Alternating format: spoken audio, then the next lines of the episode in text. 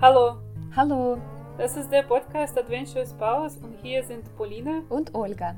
Hier sprechen wir mit mutigen Menschen, die als mitausreisender Partner oder Partnerin ins Ausland umgezogen sind. Wir möchten, dass unser Podcast ein Raum für die Kommunikation, gegenseitige Unterstützung und Erfahrungsaustausch für diejenigen wird, die in diese herausfordernde, aber auch spannende Situation geraten sind. Sollen wir anfangen? Ja, los geht's.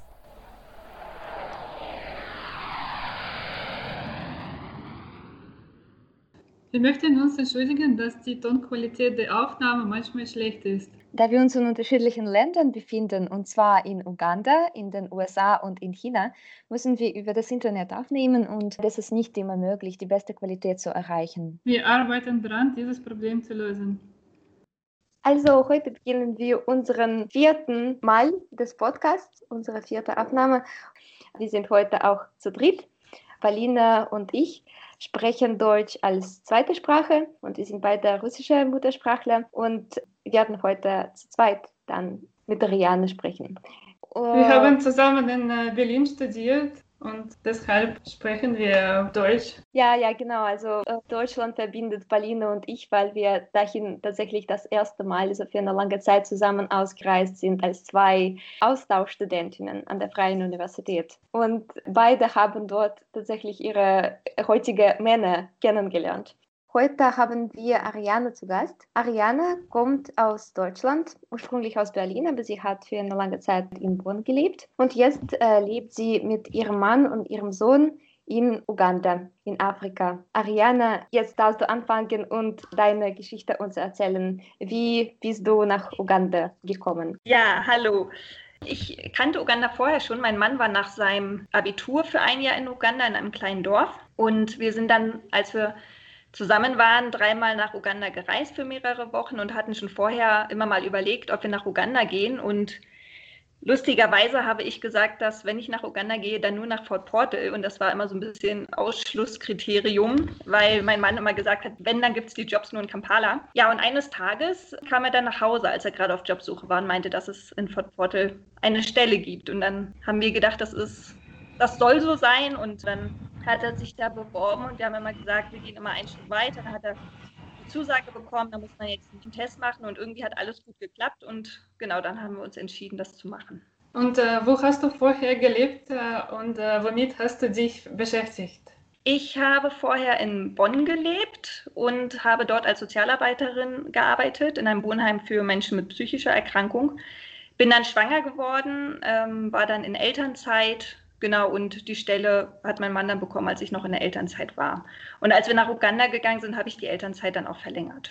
Ariana, habe ich das richtig verstanden, dass äh, für euch diese Gedanken schon früher gab, äh, auszureisen und sie kamen als keine Überraschung für euch? Nein, also den Gedanken gab es schon eher. Ich war auch selber nach dem Abitur im Ausland und wollte das unbedingt immer wieder machen. Allerdings, mein Mann, der ist jünger als ich und er hat immer noch studiert und da hat sich das nie so richtig ergeben, dass wir zusammen ins Ausland gehen. Genau, und dann äh, war das einfach eine gute Gelegenheit. Und gerade mit der Elternzeit, natürlich war der, der Schritt, die Entscheidung zu treffen, noch ein bisschen schwieriger mit Kind. Da also habe ich noch mal mehr überlegt, ob man das machen sollte oder nicht. Aber als es dann einfach auch aus ärztlicher Sicht und so von dem Gesundheitssystem hier in Uganda keine Bedenken gab, war das eigentlich eine super gute Gelegenheit für uns. Genau. Und nichts. Ich glaube, es hat niemanden groß überrascht, dass wir das machen. Und äh, wo arbeitet dein Partner? Was macht er eigentlich? Genau, er arbeitet hier als Entwicklungshelfer, ist über die GIZ entsandt ähm, in dem Programm Civil Society in Uganda Support. Ja, also er arbeitet mit Organisationen, die mit der Zivilgesellschaft hier in Uganda arbeiten. Genau, und da bietet er Beratung an, macht viele Workshops. Es klingt sehr interessant. Es macht ihm auch sehr viel Spaß. Er macht das wirklich gerne. Lass uns erstmal ein bisschen zurückgehen und an die Zeit uns erinnern, bevor du umgezogen bist. Wie war diese Zeit und wie hast du dich für den Umzug vorbereitet? Die Zeit war sehr, sehr stressig, weil wir viele Informationen haben wir so nach und nach bekommen. Ja, und der, der Kopf, also es ist schon schwierig, so äh, immer noch den Alltag mit Kind zu bewältigen und sich trotzdem auf so einen Umzug vorzubereiten, zu schauen, dass man alles in der, in der richtigen Zeit erledigt. Das war schon nicht so einfach. Was sehr, sehr gut war, waren die Seminare bei der AIZ. Das ist die Akademie für internationale Zusammenarbeit. Da, wo Olga und ich zusammen die Seminare hatten, die haben sehr geholfen. Da hatte ich das also besonders das Seminar Landesanalyse und bitte ausreisende Partner, das hat nochmal geholfen, sich so ein bisschen zu sortieren. Das Schwierigste war eigentlich die Wohnungsauflösung, zu überlegen, wann macht man das, löst man die Wohnung auf, behält man die vielleicht doch. Also das waren am Anfang alles Entscheidungen, ähm, mit denen wir uns befassen mussten. Als dann eigentlich alles entschieden war und es um die Auflösung ging, ging, dann war es eher so ein zeitlicher Stress, den wir hatten, aber nicht mehr so emotional oder psychisch sozusagen. Inwieweit äh, haben deine Erwartungen und Realität äh, zusammengestanden? Was hat dich am meisten überrascht und was war eigentlich dein erster Eindruck vom Einsatzland? Ich habe gemerkt, dass es gut war, dass ich Uganda schon kannte. Ich glaube, sonst wäre ich ein bisschen verzweifelt. Wir, sind, wir mussten ein bisschen später ausreisen, weil mein Sohn krank geworden ist. Das heißt, als wir ankamen, musste mein Mann eigentlich schon direkt anfangen zu arbeiten. Also mein Mann war schon mal im Oktober, ähm, hat er schon den Job angefangen und wir sind dann alle zusammen nach Weihnachten, nach diesen ganzen Seminaren, die wir im Dezember hatten, sind wir alle zusammen im Januar ausgereist, das muss ich noch dazu sagen. Ähm, es war dann aber so, dadurch, dass wir eine Woche später hier ankamen als geplant, musste er direkt anfangen zu arbeiten da war es ganz gut, dass ich schon einen Ort kannte. Ähm, das ist hier direkt bei uns um die Ecke. Das ist so schön mit einem Kratersee. Also ganz toll. Und da kannte ich auch schon die Leute. Und das war ganz nett, dass ich dann die erste Woche, als mein Mann in Kampala war, weil er da diese ganzen Einführungsveranstaltungen und so hatte, genau, dass ich dann nicht hier alleine im Haus sitzen musste in dem neuen, sondern dass ich dann ähm, da sein konnte und ein bisschen die Natur genießen und ein bisschen Urlaub machen konnte. Das war ganz schön. Genau da habe ich wirklich gemerkt, dass äh, das gut war, dass ich das Land schon kannte. Da war der Kulturschock nicht ganz so hoch. Es war allerdings ganz anders, als ich es vorher kannte. Wir waren sonst immer als Backpacker unterwegs, also mit einem Public Transport. Das sind hier so diese kleinen Taxen, die man hat gefahren, in günstigen Hotels übernachtet. Also, also wir haben so normal gelebt, also so Backpacking eben. Und das war jetzt schon ganz anders, dann plötzlich ein Haus zu haben mit einer dicken Mauer drumherum, Stacheldraht. Wir haben Guards tagsüber und nachts. Das fand ich ziemlich schwierig, weil ich mich so abgeschottet gefühlt habe. Und die Überwindung rauszugehen, die war viel höher, als wenn man, glaube ich, direkt mit Nachbarn lebt. Also dadurch, dass ich immer Nachbarn hören, aber nicht sehen konnte, war es eben dann, als waren und mein Mann war den ganzen Tag nicht da, war es einfach schwieriger rauszugehen. Kannst du vielleicht noch mal äh, wiederholen, wann war das genau? Wann kam die Ausreise und wann bist du das erste Mal nach Uganda gekommen? Genau, mein Mann ist im Oktober 2019 war. Das ist er nach Uganda gereist, ist dann, ich glaube, es war Ende November, Ende November wiedergekommen. Dann hatten wir im Dezember 2019 die Seminare bei der AIZ und sind dann am 4. Januar alle zusammen nach Uganda geflogen. Und dann es musste mein Mann ziemlich direkt nach Kampala. Und also wir waren dann noch kurz zusammen ein paar Tage hier, haben das mit dem Haus und so weiter organisiert. Das hatte er vorher schon gefunden. Da musste dann eben der Mietvertrag unterschrieben werden und solche Sachen. Genau, und dann äh, war er in Kampala für eine Woche. Ich war an diesem Kratersee und dann sind wir, ich kann nicht mal sagen, wann genau, aber es muss so Mitte, Ende Januar gewesen sein, hier in das Haus gezogen, in Fort Portal.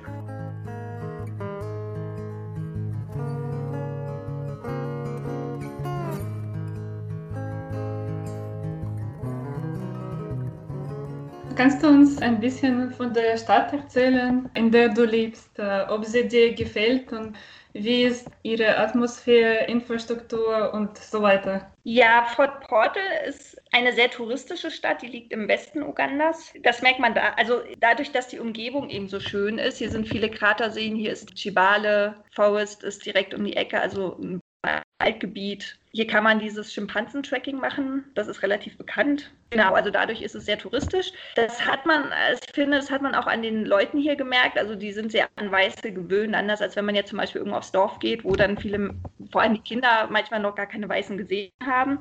Genau, da hat man gemerkt, dass die Leute hier doch das gewohnt sind wir sind dann aufgefallen, als wir geblieben sind. Uns ging das auch so, dass die Leute irgendwann gemerkt haben, oh, die sind ja noch da. Also wir sind eben keine Touristen, die durchreisen oder nur kurz bleiben, sondern wir bleiben hier. Und genau, die Menschen sind sehr freundlich. Es wird viel Smalltalk betrieben. Also das war auch eine große Umstellung, aber es ist auch schön, dass man eben nicht von A nach B gehen kann, ohne wenn man Leute trifft, die man eben kennt. Und wenn es auch nur vom Sehen her ist, dann betreibt man in der Regel Smalltalk, also begrüßt sich, genau fragt, wie es allen geht so wie der Tag ist. Also sehr freundlich, interessierte Menschen, sehr schöne Natur, also wirklich eine sehr schöne Stadt. Oh, das bringt mich direkt zu der nächsten Frage über die Sprache. Auf welche Sprachen wird diese Small, werden diese Smalltalks geführt? Auf Englisch. Viele Leute hier sprechen Englisch. Das ist ein großes Glück. Die Landessprache, die wir hier haben, Uganda hat sehr, sehr viele Sprachen. Ich hoffe, das stimmt, was ich jetzt sage. Ich glaube, es sind so um die 60 Sprachen, die in Uganda gesprochen werden. Das heißt, wenn man 45 Kilometer von uns weiterfährt, dann wird schon wieder die nächste Sprache gesprochen. Bei uns ist es Hutoro, was gesprochen wird. Ich habe versucht, Rotoro zu lernen. Ich versuche es immer noch, aber es ist unheimlich schwer. Also was ich mittlerweile gut kann, ist eben so begrüßen, so einkaufen oder solche Sachen. Also ich, ich merke, dass ich schnell an meine Grenzen komme, was die Sprache angeht, weil die einfach von, den, von der Buchstabenreihenfolge und von den Lauten her ist sie ganz, ganz, ganz anders als Deutsch oder Englisch. Deswegen spreche ich in der Regel mit den Leuten Englisch. Also Rotoro reicht zum Begrüßen und zum Bedanken, aber mehr auch nicht. Wie heißt die Sprache nochmal? Wutoro. Ja. Also, mhm. Genau, das ist schon dann, also Wörter sind in keinster Weise irgendwie, in meinem Kopf in keinster Weise irgendwie bekannt. Deswegen macht es das so schwierig. Und gerade bei der Begrüßung ist es oft so, was, dann sagt das Gegenüber was, dann muss ich wieder was Bestimmtes antworten und das Gegenüber antwortet wieder, wieder was. Und Begrüßungen, hier gibt es ganz viele Formen, je nach Tageszeit, je nach so, ob man eine einzelne Person verabschiedet oder mehrere Personen verabschiedet, ob ich die Person bin, gehe oder die andere Person geht, sagt man unterschiedliche Dinge. Und das ist eben unheimlich, für mich unheimlich schwer, mir das zu merken. Wann sage ich was?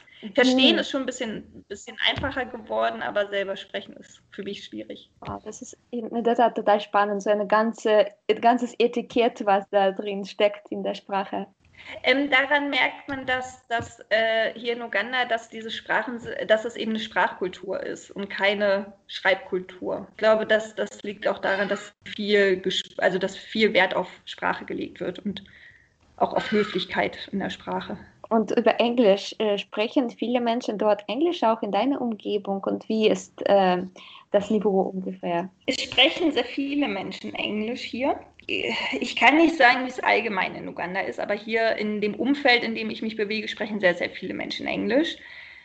Aber eben nicht alle. Also ich treffe auch immer wieder ähm, Leute, die kein Englisch sprechen oder sehr wenig. Also viele ist es dann genauso wie bei mir mit Rotoro, dass sie eben begrüßen können und dass sie so ein paar Sachen fragen können, aber dass es eben nicht so viel ist. Mhm. Aber es ist sehr, sehr unterschiedlich. Also die, die Qualität des Englisch ist, ist ganz unterschiedlich hier bei den Menschen. Mit äh, deinem Visum, also was erlaubt dir dein Visum und äh, dein aktueller Status? Und äh, ist es möglich, eine Arbeitserlaubnis zu erhalten? Und musst du das Visum erneuern? Und wenn ja, wie oft? Also wir haben das Visum bekommen bis zum Ende des Projektes. Das heißt, wir müssen das nicht erneuern. Ich habe einen Dependent-Pass. Das heißt, ich darf nicht arbeiten. Ich darf auch kein Ehrenamt oder sowas machen. Ich mache ein Ehrenamt bei einer Organisation. Ist hier direkt bei mir um die Ecke. Ähm, das ist das Chaninga Child Development Center. Die arbeiten mit Kindern mit Behinderungen, bieten Physiotherapie an, Sprachtherapien, Orthopädie. Solche Sachen. Ich bin ja Sozialarbeiterin und da war eben die Idee, dass ich dort als Sozialarbeiterin anfange, um die Familien zu unterstützen, um Aufklärungsarbeit zu leisten, mit, also zum Beispiel Väter mit ins Boot zu holen. Und da hat jetzt auch ein anderer Sozialarbeiter, der hier aus der Gegend kommt. Mit der Chefin dort ähm, läuft es gerade. Also wir haben jetzt ab Oktober mein, läuft mein Vertrag und wir haben jetzt zusammen ein Arbeitsvisum beantragt. Aber ob ich das bekomme oder nicht, das weiß ich nicht. Ich hoffe es natürlich. Und wenn du das Visum bekommst, darfst du dort offiziell arbeiten? Genau, als Ehrenamtlerin. Also ich habe einen Vertrag, ein, also dass ich unbezahlt arbeite, einen Vertrag unterschrieben für 20 bis 25 Stunden die Woche.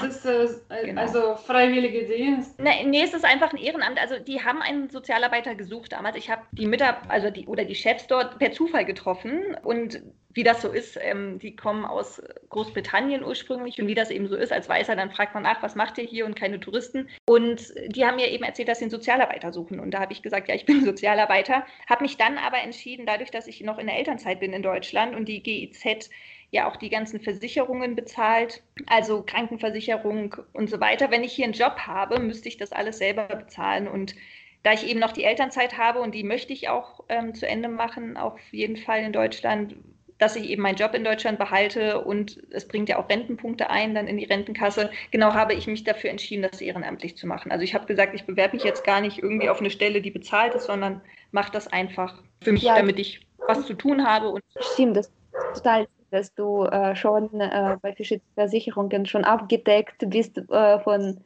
anderen Projekten und Stellen. Das ist, äh, passt dann perfekt äh, zu deiner Situation. Und ich weiß noch, dass du bei dem genau. Kurs das noch vorhattest, äh, so eine Arbeit dazu finden, als Sozialarbeiterin weiterzuarbeiten wie in Deutschland. Und das ist so, so schnell und genau das, was du wolltest, ist echt ein Glück und eine große Freude. War wirklich ein großer Glücksfall, ja.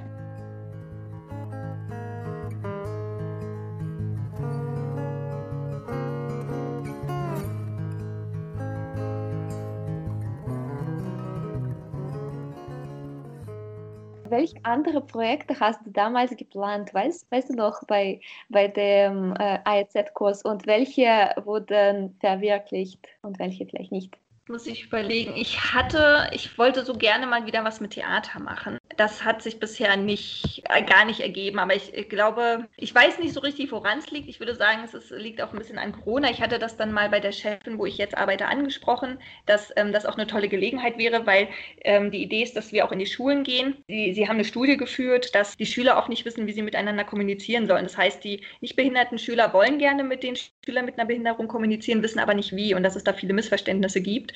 Und da hatte ich äh, so ein bisschen die Idee, dass man da ja äh, tolle Theaterprojekte einfach machen könnte oder durch Theater Kommunikation zu erreichen. Aber da wurde mir schon gesagt, dass viele gar keine Zeit dafür haben. Also die Schulen in Uganda sind in der Regel sehr voll es kommt dann auch ein bisschen darauf an, ob man an einer, also an welcher Schule man ist, aber dass die meisten gar keine Zeit dafür haben und dass das eher nicht so umsetzbar ist. Das war so ein bisschen die Idee, die ich hatte, dass ich, ähm, ich habe so eine Zusatzqualifikation Theaterpädagogik gemacht damals im Studium, dass ich da gerne wieder was machen würde, aber das hat sich bisher nicht ergeben. Ansonsten habe ich eigentlich, also war das mein Ziel, dass ich ein Ehrenamt anfange und das hat auch geklappt. Und ja, dieses zweite Projekt klingt wirklich sehr spannend. Vielleicht äh, klappt es noch in der übrigen Zeit irgendwann. Mal schauen. Ja. Kannst du bitte über deine personelle Erfahrung ein bisschen erzählen? Wie, wie hat sich äh, die Pandemie auf dein Leben ausgewirkt? Das Reisen ist, es war oder ist sehr schwer, ähm, war lange nicht möglich. Das merke ich vor allem an meiner Familie und Freunden. Also es ist schon ein bisschen schwierig, weil wir im, äh, im August eine Reise zum Beispiel nach Deutschland geplant hatten. Ähm, Familie und Freunde wollten uns gerne besuchen kommen, dass das alles nicht geklappt hat. Genau, das ist ein bisschen schade. Das ist besonders, glaube ich, schade für die Leute, die gerade in Deutschland sind. Also die Großeltern zum Beispiel von unserem Sohn, die jetzt ihr Enkelkind einfach ein Jahr lang nicht oder fast ein Jahr lang nicht gesehen haben, dann, ähm, wenn wir uns hoffentlich bald wiedersehen. Genau. Was ein bisschen schwierig war, für mich war, es gab in Uganda einen Lockdown, das heißt, es waren keine privaten Autos erlaubt und es gibt eine Ausgangssperre, die war vorher immer ab um 7 Uhr abends und jetzt ist sie ab 9 Uhr abends. Und das war für mich emotional sehr schwierig, weil ich immer ein bisschen Angst hatte, was ist, wenn uns was passiert, was ist, wenn wir mit unserem Kind ins Krankenhaus müssen und wir können nicht einfach ins Auto steigen und ins Krankenhaus fahren. Das hat sich jetzt so ein bisschen entspannt, eben auch dadurch, dass man einfach Leute kennengelernt hat, jetzt die, die Umgebung besser kennengelernt, auch so ein bisschen weiß, okay, an, wann, an wen müsste man sich wenden, wenn man da so eine Genehmigung braucht. Genau, aber das war für mich ganz lange schwierig, da nicht aufgeregt zu sein und zu sagen, okay, man nimmt es, wie es kommt, weil wenn plötzlich äh, Dinge verboten werden oder man dann nicht mehr rausgehen darf, dann ist es schon ein bisschen schwierig. Genau, das Freizeitleben ist natürlich eingeschränkt, auch durch den Lockdown. Das heißt, viele Leute, die wir hier kennengelernt haben, sind dann wieder, also die Nicht-Uganda sind wieder in ihre Länder zurückgeflogen. Was aber schön war, ist, dass es dann auch mit den Leuten zusammengeschweißt hat, die hier geblieben sind. Also es sind nicht mehr so viele Nicht-Uganda hier in Fort Portal und das schweißt dann aber auch ganz schön zusammen, dass man sieht, ach, du bist auch hier geblieben, das ist aber toll und dann trifft man sich auch mal. Genau für viele hier, nicht nur für mich, sondern auch für andere Frauen, habe ich eben gemerkt, dass man dann eben zeitweise das Ehrenamt nicht mehr ausüben konnte oder nicht ausüben kann, weil, das haben wir jetzt nicht, aber viele zu Hause bleiben und die Kinder eben unterrichten müssen, weil die Schulen geschlossen sind. Aber im Vergleich zu anderen geht es uns richtig gut. Also wir haben ein großes Haus, wir haben Garten, wo wir uns während des Lockdowns aufhalten konnten. Jetzt hat sich das alles wieder ein bisschen gelockert. Wir haben, mein Mann hat einen festen Job, bekommt das Gehalt jeden Monat gezahlt. Also da geht uns das schon sehr, sehr gut, anders als anderen Leuten hier. Genau, und eigentlich bist du unsere erste Teilnehmerin im Podcast, die ein Kind hat. Und vielleicht kannst du ein bisschen von deiner Erfahrung berichten. Wie war das mit dem Kind auszureisen? Du hast schon kurz gesagt, dass es auch ein Ausweichkriterium für das Land war. Ja, wie ist es dann mit Kind dort zu sein? Ja, vielleicht kannst du Franken dann erzählen, wie, wie das dann doch geklappt hat. Mein Sohn ist das unheimlich toll hier. Also ich, ich habe mehr Ängste, glaube ich, als ich es hätte, wenn wir ohne Kind hier wären. Natürlich, also eben genau mit diesem Lockdown, ne? oh, was passiert, wenn wir ins Krankenhaus müssen. Da hat man bei sich selber nicht so viel Angst, wie wenn man ein Kind hat. Ja, aber ansonsten es hat alles wunderbar geklappt. Also mein Sohn hat es hier von Anfang an gut gefallen. Es ist ja in der Regel immer schönes Wetter oder auch wenn es mal regnet, man kann trotzdem immer draußen sein, kann immer die Fenster aufhaben. Und das ist für ihn dieses immer draußen sein, das ist unheimlich toll. Es war ein bisschen schwierig. Also wir hatten ganz am Anfang eine Nanny für ihn hier zu Hause, aber das hat mich immer ganz unglücklich gemacht. Die war, die ist total toll mit unserem Sohn, also sie spielt viel mit ihm, die macht das alles ziemlich gut. Aber mir, mir, hat das nie gefallen, das sieht man hier ganz viel, dass einfach Nannies mit den Kindern zu Hause sind und auf die aufpassen. Und mich hat das so ein bisschen frustriert, weil Uganda hat so viele Kinder, aber er hatte so wenig Kontakt zu Kindern. Das fand ich immer ganz schwierig. Und dann hat das eine ganze Weile gedauert, bis wir jemanden gefunden haben. Also wir wollten ihn hier auch nicht in den Kindergarten geben, das hat uns immer nicht so angesprochen. Und durch Kontakte haben wir dann eine Frau gefunden, die hat selber einen Sohn, der ist im ähnlichen Alter, der ist ein bisschen älter als unser Sohn. Und die passt jetzt auf den so unseren Sohn ähm, oft auf. Also mit Corona ist das natürlich immer ein bisschen schwierig, da muss man mal gucken, wann man ihn hinbringt und wie. Und dann darf natürlich keiner krank sein und so. Aber das ist schön zu wissen, dass er da immer wieder hin kann und genau, dass er da einfach auch mit anderen Kindern spielen kann. Da gibt es auch noch eine, zwei andere Familien mit auf dem Grundstück. Genau, und das ist ganz toll dass das so gut funktioniert. Gab natürlich jetzt auch viele Wochen, wo wir ihn nicht hinbringen konnten oder sogar Monate. Da war ich dann mit ihm hier zu Hause. Ansonsten, dass es diese Möglichkeit gibt, das ist ganz toll, aber es hat auch ein bisschen gedauert, bis wir das gefunden haben. Aber für ihn ist das hier perfekt. Wie viel und Zeit äh, eigentlich verbringst du zu Hause mit äh, deinem Sohn? Und kannst du vielleicht äh, deinen typischen Tag beschreiben? Es ist ein bisschen unterschiedlich. Also ich schaue immer, dass ich so ein oder zweimal die Woche frei habe. In der Regel ist es so, dass ich morgens aufstehe, das ist jetzt alles Corona-unabhängig. Also im Moment, jetzt war mein Sohn die letzten Wochen zu Hause, aber normalerweise ist es so, dass ich ihn morgens zur, zu der Tagesmutter fahre und dann zum Ehrenamt gehe. Und dann mache ich meistens, kommt immer darauf an, ob ich nachmittags einen Termin habe oder nicht, mache ich immer so um 15 Uhr, 16 Uhr Feierabend, hole dann meinen Sohn ab und dann bereite ich meistens Abendessen vor. Abends war es jetzt doch manchmal so, dass dann entweder mein Mann weg war und ich war mit dem Kind zu Hause oder umgekehrt. Also hier kann man ja so viel draußen machen, das ist ganz toll. Das heißt, man kann auch ähm, nach der Arbeit einfach nochmal mit Leuten, wir haben hier ein Hotel zum Beispiel um die Ecke, da kann man draußen sitzen, dass man sich da trifft und noch ein Bier trinkt oder einfach noch mit ein paar Leuten zusammensitzt. Genau, das habe ich dann auch öfter mal gemacht. Und mhm. zweimal die Woche habe ich in der, oder manchmal auch nur einmal die Woche, es kommt immer ein bisschen drauf an, wie lang denn die Tage sind, habe ich dann meistens frei. Und das nutze ich eigentlich immer so zum Einkaufen, Haushalt machen, also was man halt so macht. Wir haben eine ähm, Haushaltshilfe, das ist ganz toll. Das heißt, ich putze dann in der Regel nicht so viel, aber ich nutze das eben genauso für Einkäufe oder einfach mal aufzuräumen. Welche Aufgabenteilung eigentlich hat sich nach dem Umzug in deine Familie etablisiert? Bleibt sie gleich oder nicht? Vielleicht etwas hat sich verändert? Es hat sich schon verändert, weil bevor wir ausgereist, obwohl da hatte ich so, da war ich auch zu Hause, aber vor dem Kind war es so, dass ich arbeiten war. Mein Mann hat studiert, das heißt, er hatte doch mehr Zeit. Jetzt ist es umgekehrt. Also dadurch, dass er Vollzeit arbeitet, mache ich schon viel. Also ich plane in der Regel, was wir essen. Ich schaue, was fehlt, was muss eingekauft werden. Wäsche waschen, das sind schon Dinge, die ich ganz viel mache. Also mein Mann unterstützt, er macht dann viel auch am Wochenende oder eben kocht am Wochenende so eine Sachen, aber so innerhalb der Woche äh, mache ich das schon mehr als er. Einfach weil ich auch weniger arbeite habe noch ein paar klärende Fragen. Erstmal, wie alt ist dein Sohn? Der ist zwei geworden in diesem Monat. Cool. Und er war ein Jahr, etwas über ein Jahr, als wir ausgereist sind. Noch wollte ich fragen, habt ihr ein eigenes Auto und wer benutzt das Auto, wenn ja? Wir haben ein Auto von der GZ. Das dürfen wir für Versorgungsfahrten benutzen. Wenn wir das allerdings privat benutzen, dann müssen wir eine Kilometerpauschale zahlen. Das heißt, Reisen können sehr, sehr teuer werden. Jetzt haben wir, das hat lange gedauert, ein, für mich, Autos sind sehr, sehr teuer in Uganda. Das heißt, das ist nicht so einfach, Autos zu finden, die gut sind, die dann aber auch bezahlbar sind. Das Glück hatten wir, also wir haben einen Kontakt genannt bekommen, der sich dann zusammen mit meinem Mann eben bemüht hat, ein gutes Auto zu finden. Genau, und das haben wir dann aus privater Hand gekauft. Das heißt, ich bin jetzt flexibel und das ist echt toll. Davor war es nämlich immer ein bisschen schwierig, weil mein Mann das Auto natürlich auch für die Arbeit braucht.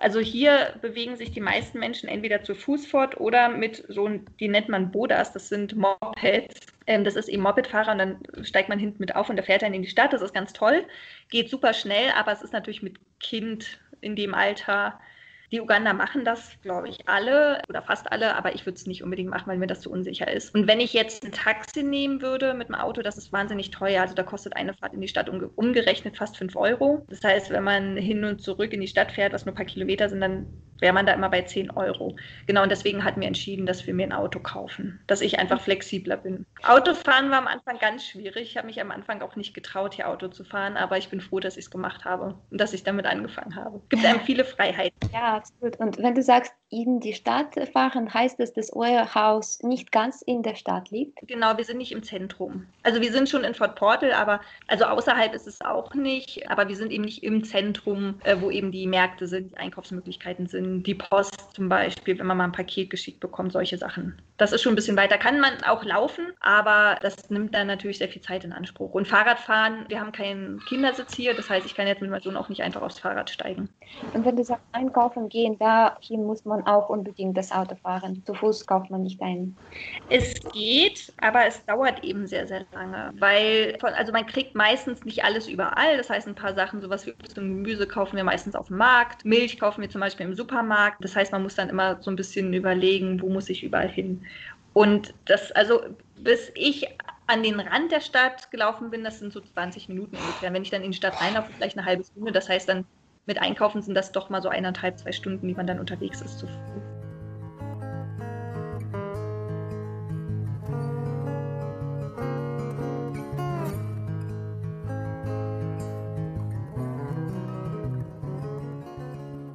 Gibt es Unterstützung für mitausreisende Partner in der Organisation deines Partners? Also was hilft äh, deiner Meinung nach und was fehlt? Äh, Olga hat mir schon erzählt, dass äh, bei GZ viele Veranstaltungen für mitausreisende Partner gibt. Ja, also genau wie ich schon gesagt habe, diese Seminare waren sehr hilfreich für mich, weil das auch so ein bisschen der einzige oder der erste Punkt war bei dieser Ausreisevorbereitung, dass ich mich mal mit mir selber beschäftigen konnte. Also nicht so organisatorisch, was müssen wir alles mitnehmen, was muss organisiert werden, sondern so, ah, was will ich da eigentlich machen?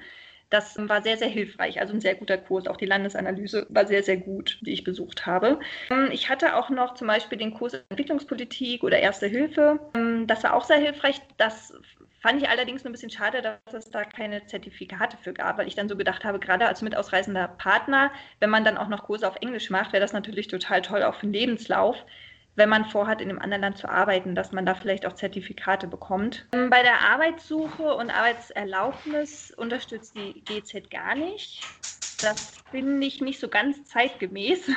Ähm, ich glaube, andere Organisationen oder ich weiß auch, dass andere Organisationen da viel weiter sind. Also, dass wir immer auch schauen, dass die Partner ähm, bei der Jobsuche und gerade auch beim Arbeitsvisum mit unterstützt werden. Ähm, und gerade wenn man eben sieht, dass die meisten Einsätze abgebrochen werden, weil die Partner unzufrieden sind, kann ich das auch verstehen. Als ich dann die ersten Wochen hier mit meinem Sohn alleine zu Hause war, das ne, ganze diese Renovierungen im Haus und so begleitet habe, also ich, bis wir eben unsere Haushaltskraft gefunden haben, was natürlich immer eine Weile dauert, weil man erst Leute kennenlernen muss, war ich nur mit ihm zu Hause und das ist schon frustrierend. Und dann habe ich so gedacht, gerade wenn ich das dann gar nicht kennen würde, man hat diese dicke Mauer drumherum und es ist eine große Überwindung, auf die Straße zu gehen, wäre es schon gut, wenn es einfach einen Ansprechpartner gäbe für MAPs in dem Land.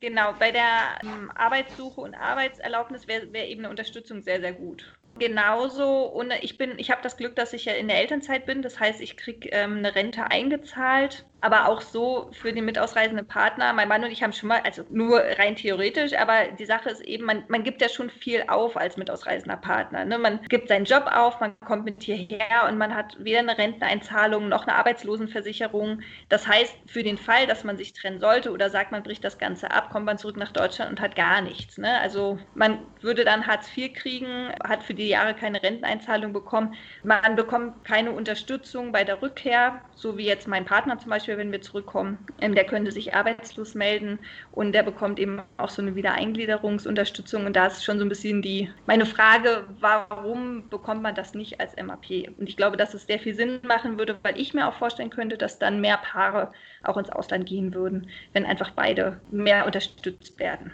Was gut ist, ich glaube, das hatte ich schon gesagt, ist, dass die so die ganzen Versicherungen, also so Krankenversicherungen, ja. Und ich glaube, es wäre auch gut, wenn der, wenn der Partner auch bei der Karriere eben mit gefördert wird. Diese Erwartung da ist, dass der mit ausreisende Partner eben zu Hause bleibt und sich selber um alles kümmert. Ja.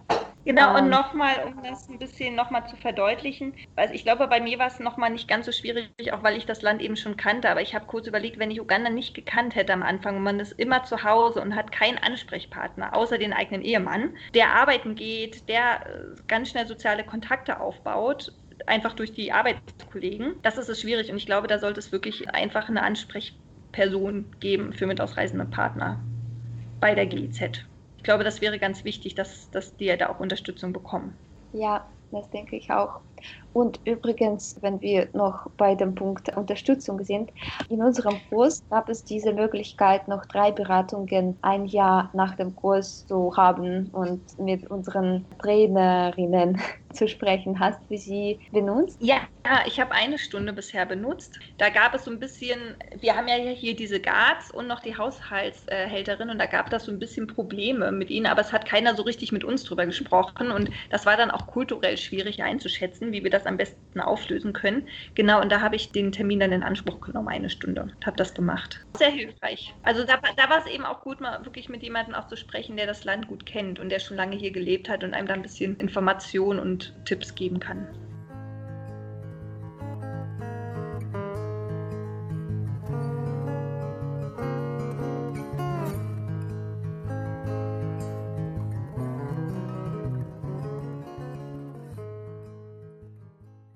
Auf welche Schwierigkeiten muss man sich vorbereiten, wenn überhaupt? Und ist diese Erfahrung für euch beide ernährend oder umgekehrt? Also wir mussten uns schon auf diese neue Rollenverteilung einstellen. Dadurch, dass ich vorher äh, die war, die Vollzeit gearbeitet hat, ist es jetzt eben andersherum. Das macht auch das Finanzmanagement allerdings sehr einfach. Ich habe vorher das Geld verdient, jetzt verdient es mein Mann. Da sind wir beide sehr, sehr unkompliziert. Also das ist für uns eigentlich gar kein Problem. Schwierig ist es ein bisschen, die GZ zahlt alles Geld auf das Konto meines Mannes. Das ist für uns kein Problem. Er überweist mir einfach regelmäßig was. Ich glaube, da wäre die GEZ, wäre es vielleicht auch ganz praktisch, auch Geld auf das Konto des Partners zu überweisen, falls es da in den Familien Probleme gibt. Wenn mal irgendwas passiert, ich weiß nicht, jemand liegt im Krankenhaus oder so, dass da nicht einer ohne Geld dasteht. Nur als Tipp, ähm, aber bei uns ist es gar kein Problem. Ja, das war so diese neue Rollenverteilung. Bei mir war es am Anfang so, dass ich ein bisschen länger gebraucht habe, mich hier einzuleben als mein Mann. Das heißt, mein Mann musste am Anfang ganz, ganz viel neben der Arbeit erledigen.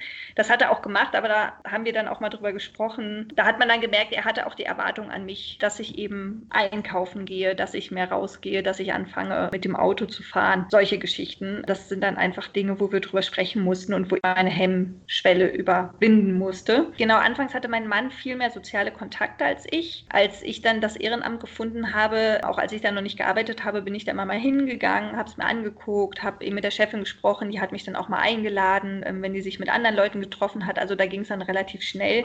Habe dann schnell auch hier eine Mutter kennengelernt, die selber ein Kind hat, mit der habe ich mich öfter getroffen. Also es ging dann relativ zügig dann, dass ich dann auch einen sozialen Kontakt hergestellt habe. Genau, dann war das relativ schnell dann doch wieder ausgeglichen. Und kannst du ein bisschen über diesen Freundeskreis an neuen Ort erzählen? Also bist du im Kontakt mit alten Freunden oder wo man eigentlich neue Freunde treffen kann und wie funktioniert es in Uganda?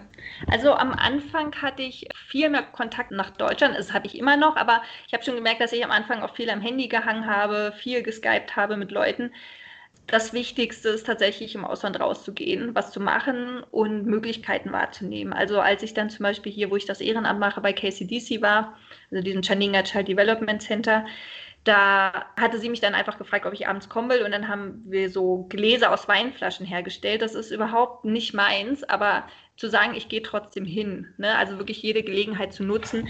Und was ich dann auch ganz viel gemacht habe, ist, dass ich einfach Leute angesprochen habe. Also man hat das ja doch öfter, dass das dann heißt, ja, wir können uns ja irgendwann mal treffen und da wirklich die Initiative zu ergreifen und zu sagen, ich hatte dann und dann Zeit, wollen wir uns nicht treffen, Leute einzuladen, zu fragen, willst du nicht vorbeikommen, ich mache einen Kaffee. Das ging dann eigentlich relativ schnell und jetzt auch durch den Kollegenkreis da beim, beim Ehrenamt, die sind alle noch relativ jung und da auch der Vorteil, das war fast auch ein Covid-Vorteil, dass alle Freiwilligen wieder abgereist sind. Das heißt, ich bin da jetzt einfach neben der Chefin und noch einer anderen Kollegin, die auch schon viele Jahre in Uganda ist, die einzige Weiße. Und ja, man fällt eben auf, wenn man hier bleibt. Also die Kollegen haben dann gemerkt, oh, sie ist nicht eine von denen, die drei Monate bleiben, dann wieder gehen, sondern sie bleibt tatsächlich hier ja, es dauert dann ein bisschen, aber da sind dann auch viele mit mir ins Gespräch gekommen. Ah, was machst du hier eigentlich und wie lange bleibt ihr? Und das ist ja toll, dass ihr zwei Jahre bleibt. So, genau, und da so habe ich die dann auch kennengelernt.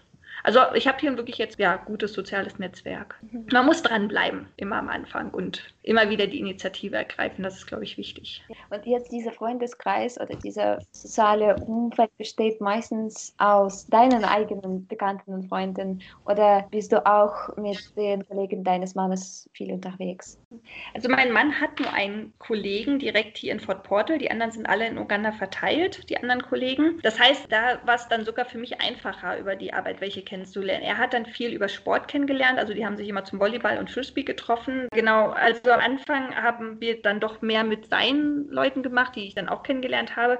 Ich habe dann noch die Freiwilligen kennengelernt, die auch bei dem KCDC, wo ich bin, ähm, gearbeitet haben. Die sind dann aber alle abgereist. Also jetzt sind es ja wirklich die Uganda und einige andere aus anderen Ländern, die noch hier sind. Und das hat sich dann so ein bisschen gewandelt. Also da, vorher haben wir viel mit den Freunden von meinem Mann gemacht. Jetzt ist es sehr durchmischt. Also er hat immer noch so seine Truppe, äh, mit denen er zum Beispiel Frisbee spielt. Die konnten jetzt wieder anfangen. Das ist jetzt wieder erlaubt, sich zum Sport zu treffen. Genau, ich mache viel mit den Arbeitskollegen oder eben äh, mit denen, die ich auch am Anfang kennengelernt habe. Also anderen Müttern mit Kindern zum Beispiel. Also das ist ganz lustig. Mein Mann trifft sich auch mit den Frisbee-Freunden. Ach, wirklich? ja.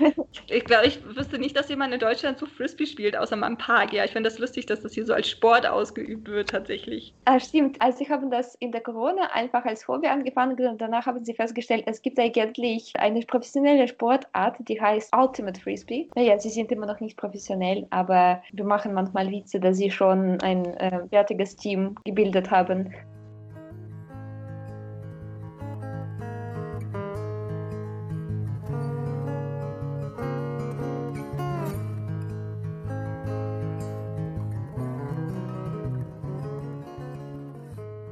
Magst du die lokale Küche und unterscheidet sie sich stark vom Essen in Deutschland zum Beispiel? Das ist die interessante Frage eigentlich, weil ich nicht so viel über die ugandische Küche gehört habe. Und also ich mag die lokale Küche. Sie unterscheidet sich schon. Also es gibt ein paar Ähnlichkeiten. Wir haben hier sehr viel Glück in Fort Portal, weil wir hier auch, hier gibt es zum Beispiel eine Käserei in der Nähe. Also wir haben großes Glück, was das Essen angeht, dass wir auch viel westliche Sachen bekommen. Also wir haben jetzt auch einen Supermarkt gefunden, wo es Haribo und Schokolade gibt. Das ist natürlich das Highlight. Ansonsten essen die Uganda sehr viel Obst und Gemüse. Also es gibt hier wie bei uns auch Kartoffeln, es gibt Süßkartoffeln, es wird Mais gegessen, Maisbrei, ganz viel äh, Matoke, also so Kochbanane wird viel gegessen, Erdnusssoße, Bohnen, Blumenkohl gibt's. Und dann gibt es auch mal so Sachen wie Zucchini. Ich glaube, das ist nicht unbedingt ursprünglich ugandisch. Also ähm, hier gibt es auch einige Sachen, die sozusagen eingeführt wurden. Erdbeeren äh, wurden mir auch schon mal verkauft. Genau. Also ich mag das Essen hier wir merken, unsere ähm, Haushaltshilfe zum Beispiel, die kocht aber immer sehr ähnlich und sehr viel das Gleiche. Und da merken wir schon, dass wir auch gerne mal ähm, dann einfach selber kochen, um mal auch andere Sachen zu kochen. Also einfach auch mal, die Uganda benutzen nicht viel Milch, Käse oder Sahne, sowas oder Butter. Das wird wenig benutzt. Und das machen wir dann meistens so für uns selber. Und ansonsten gibt es halt viel Reis mit Bohnen oder Reis und Gemüse, Kartoffeln und Gemüse, Süßkartoffeln, Erdnusssoße, solche Sachen. Und kocht ihr meistens zu Hause oder gibt es da auch Orte, wo man draußen essen kann? Es gibt viele Orte, wo man draußen essen kann. Wir gehen auch tatsächlich sehr viel essen. Ich glaube, das hat mein Sohn sehr verzogen. Also der ist es, er ist es zu sehr gewohnt, dass wir essen gehen, weil es äh, nicht so teuer ist wie in Deutschland, relativ günstig, also wir gehen auch viel essen. Und hier kann man auch gut, wir haben hier ein Restaurant, das wird von Niederländern und einem Deutschen geführt und dann gibt es eben auch mal Currywurst und Pommes oder ganz viel Pizza, Pasta, also die machen auch richtig tolle Sachen und das gönnt man sich dann doch auch ab und zu. Und in Uganda ist auch viel mit Kochen verbunden. Also so in Deutschland, wie dass man so eine Brotmahlzeit hat. Also wenn so, das Brot ist halt immer sehr ähnlich. Das ist halt meistens so ein Weißbrot oder so ein weiches Brot. Das heißt, in Uganda wird Essen gekocht. Das heißt, ähm, dieses morgens Cornflakes oder abends eben diese Scheibe Brot, das gibt es hier fast gar nicht. Oder wir machen das auch nicht so viel. Das heißt, Essen machen ist immer mit Kochen verbunden deswegen ist es auch schön, einfach mal essen zu gehen. Gerade mhm. wenn wir beide gearbeitet haben den ganzen Tag und abends merken, oh, die Zeit fehlt. Klar frage ich dann auf die Haushaltshilfe, ob sie was kocht, aber manchmal sagen wir auch einfach, um auch nochmal rauszukommen, wir gehen irgendwo schnell hin, setzen uns da auf die Terrasse oder in den Garten und essen was. Mein Sohn liebt das Essen. Als wir hier angekommen sind, hat er viel besser gegessen als in Deutschland. Einfach weil natürlich auch das Obst und Gemüse ganz frisch ist und sehr vielfältig ist. Das findet er super. Eigentlich, ihr habt Haus mit dem Garten richtig und wächst etwas in diesem Garten, Obst, Gemüse? Die Erde ist ganz toll in Uganda. Mein Mann sagt, man kann alles einbuddeln und es wächst. Also die, die ist so fruchtbar, die Erde, das ist total toll. Also wir haben jetzt, wir haben Bananenbäume im Garten, wir haben jetzt Melonen. Mein Mann hat Melonen gepflanzt, die sind nichts geworden, aber da, wo wir immer die Melonenkerne hingeworfen haben, da wachsen jetzt tatsächlich Melonen. Wir haben ganz viele Kräuter gepflanzt. Also wir haben, oder eher mein Mann, ich bin nicht so für den Garten, aber mein Mann hat ganz viel gepflanzt, was jetzt auch wirklich gut wächst. Gibt es noch was, was du gerne in Uganda essen wollten, aber es gibt nicht, oder? Äh, Brot, also wir vermissen Brot und Leberwurst sehr. Aber wie gesagt, also wir haben in Fort Portal wahnsinniges Glück, wenn man weiter, also hier ist sehr viel etabliert, ich glaube sehr viel für auch den Tourismus etabliert an westlicher Küche. Das ist woanders nicht so. Die Leute in Kampala, in der Hauptstadt, die haben auch sehr viel Glück, was das Essen angeht. Das ist auch sehr vielfältig. Wenn man jetzt mehr aufs Land geht oder in andere Orte geht, da ist es nochmal eingeschränkt. Aber dadurch, dass wir auch an Schokolade rankommen, an Käse, an Quark, also hier gibt es das eine Restaurant mit dem Deutschen, ähm, die stellen Quark selber her, den man kaufen kann. Da ist eigentlich nicht viel, was wir vermissen, außer Brot. Also mal so ein Vollkornbrot, ja, das wäre schon schön. Außer das Essen, was vermisst du am meisten in deiner Heimat?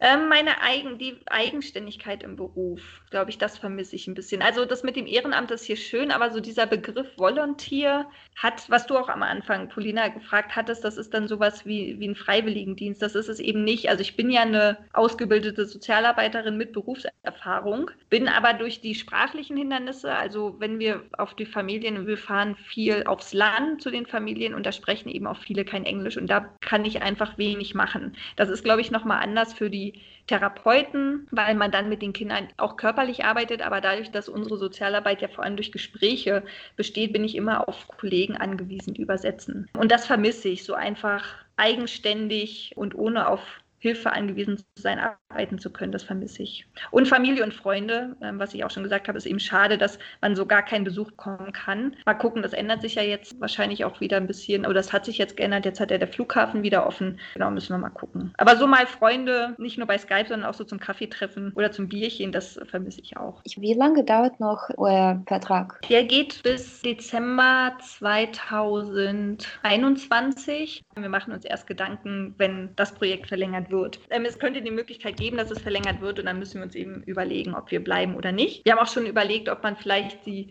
im Ausland bleibt, solange wie unser Sohn noch nicht zur Schule geht, weil es einfach eine tolle Gelegenheit ist, die Zeit zu nutzen bis zur Schulzeit.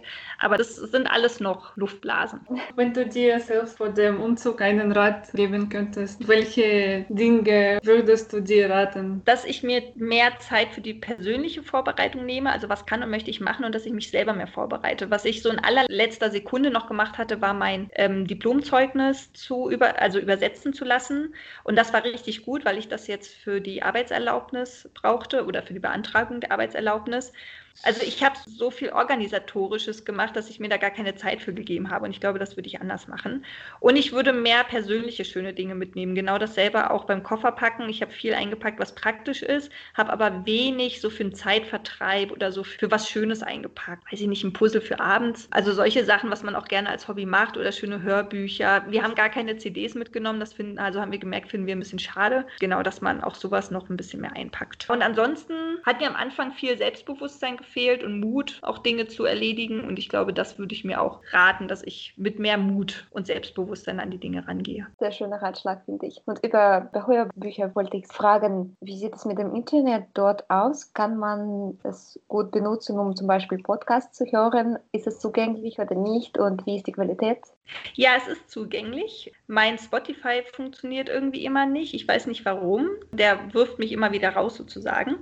Da muss ich wahrscheinlich mal irgendwas einstellen oder umstellen. Aber ansonsten ist es mit dem Internet gut. Genau, wir haben jetzt so ein Wi-Fi installiert. Das sind eben Dinge, wo man sich am Anfang immer erstmal erkundigen muss, was ist überhaupt möglich, was gibt es, was sind so die besten Angebote. Das dauert, also oder hat am Anfang immer ein bisschen gedauert, bis man so die ganzen Informationen hatte. Aber genau, also wir haben ja gutes Wi-Fi. Klar, wenn kein Strom ist, dann ist das auch weg. Das passiert schon öfter mal oder dass das Internet da nicht geht. Also es ist nicht so stabil, wie man es oft aus Deutschland kennt, aber es funktioniert auf jeden Fall sehr gut.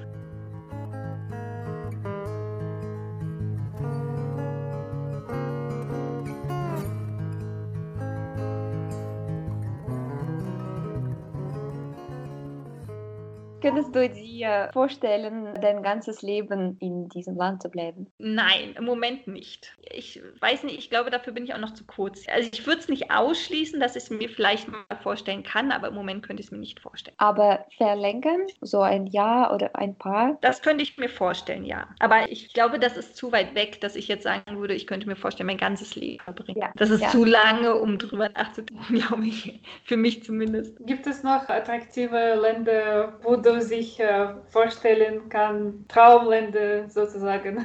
Ja, ich würde sehr gerne mal am Meer leben. Das wäre was für mich.